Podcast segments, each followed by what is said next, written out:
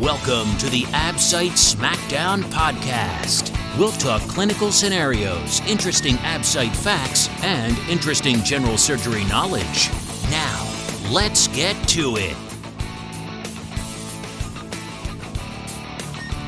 I use certain things to predict your chances of passing boards, what our program will need to do to be sure that you do pass boards. The publisher of AbSite SmackDown asked me to do a little write up and share because so many seem to ask this. Let me tell you a little bit about what we do at our program when it comes to making sure that our team passes boards. Maybe it'll help you understand uh, your own chances and what you can do to improve them. For us, it starts with resident selection. I've never been big into standardized tests. That's probably because my early education was a very British model, essay heavy style with few, if any, standardized tests.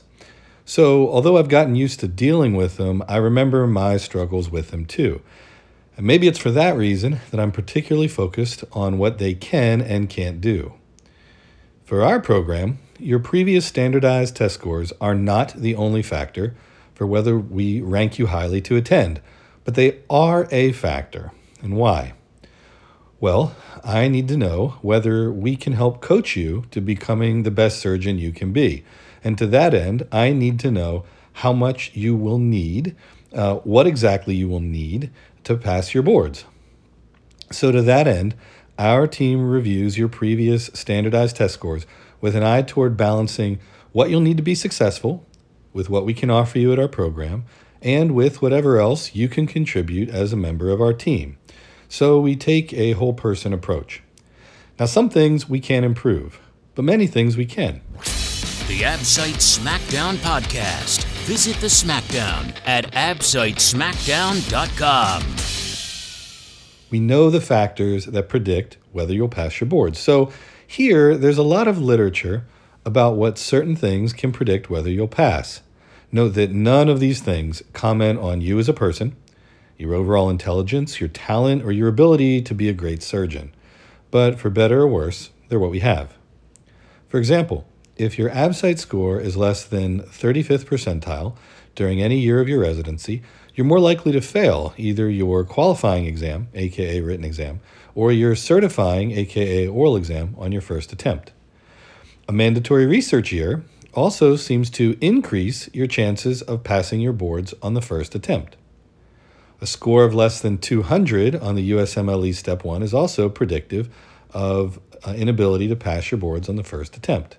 Now, again, these are statistical associations and do not speak to any uh, causal reasons why you're at an increased risk. And just because you're at risk does not mean you will fail. You can read more about these factors at the link listed at uh, absitesmackdown.com in the blog entry of the same name. The Absite Smackdown Podcast bringing you the best for your AbSite review. So, what can you do? If you're a resident, you can't change your USMLE Step 1 score, of course. For one, you could select a program with a mandatory research year. But it's hard to say when you drill down on it whether it's really the mandatory year that's responsible for the association with passing boards or no. It may be the improved sleep, maybe the decreased call requirements, it may be the inability, uh, it may be the ability to study uh, that helps so much. Much of our efforts focus on the AbSite and associated performance factors. That's how we do it. We put out an entire review book and a video course to make sure that the correct content and knowledge base were readily available for everyone. But we do more. There are other known factors associated with AbSite performance, including timing of call, amount of call, sleep time, vacation timing, etc., etc. We use each of those, and we do it consciously. Take a look at some of the research above to do a deeper dive into those performance factors. And again, go to absitesmackdown.com and click the link in the blog with the same title. The AbSite SmackDown podcast is based on the best selling review book, AbSite SmackDown, the only AbSite review with an entire video review course included. Visit absitesmackdown.com and pick it up today. An ABSITE less than 35th percentile increases your risk of failure, but it doesn't mean you will fail. Uh oh, here's some math. This may help you understand how a low ABSITE score affects your chances of passing written boards on the first try. Pretend you felt things could go either way for you on your written boards. You thought there's a 50% probability you will pass. We're going to use something called Bayes' theorem to show how a low ABSITE score affects that chance. First, we convert your 50% probability estimate to odds. Probability divided by 1 minus probability, the quantity 1 minus probability, gives us odds.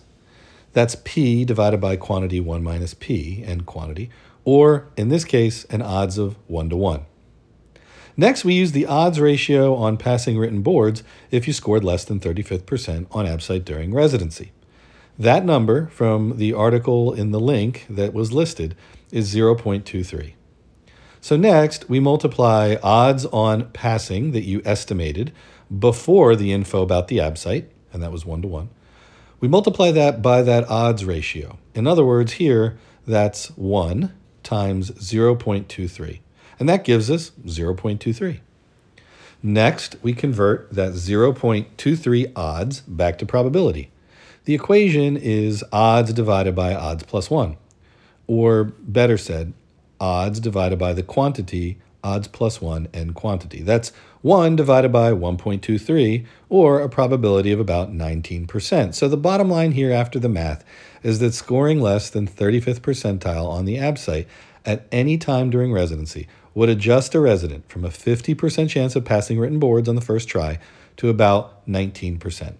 In other words, scoring less than 35th percentile on an ABSITE doesn't guarantee board's failure, but it does adjust the chance you'll pass downward a bunch. The AbSite Smackdown Podcast. Visit the Smackdown at absitesmackdown.com. The take home message like many important things, there's a lot of knowledge and research about this topic. I was really surprised when I first read about it that I'd never heard more about it as a resident or later as a faculty attending. Use the link above to learn more about the research behind performance on boards. In our residency program, we use this research to identify and influence, uh, to identify and to influence the numbers as much as possible in order to give our colleagues in training the best chance possible of passing boards on the first attempt. After all, if we know the risk factors for inability to pass boards, aren't we obligated as good faculty coaches to help our junior colleagues? Of course we are. For that reason, before our residency started, I created an ABSITE review book and video course that specifically targets things the ABSITE tests, but which also shares key factors about test performance. Yes, that work is AbSite Smackdown, and I'm grateful to the publishing team at Project AbSite Smackdown and the Healthcare Lab for making it happen. I'm really glad to share it, and the feedback has been amazing. The team will be using that feedback to improve the work on an ongoing basis. My hope is you find it useful if you choose to use it as a resource, but more importantly, I hope you can use the info here to maximize your success on boards. Best of luck the next round where you go to take boards uh, where you go to take the ABSITE, and best of luck on your boards.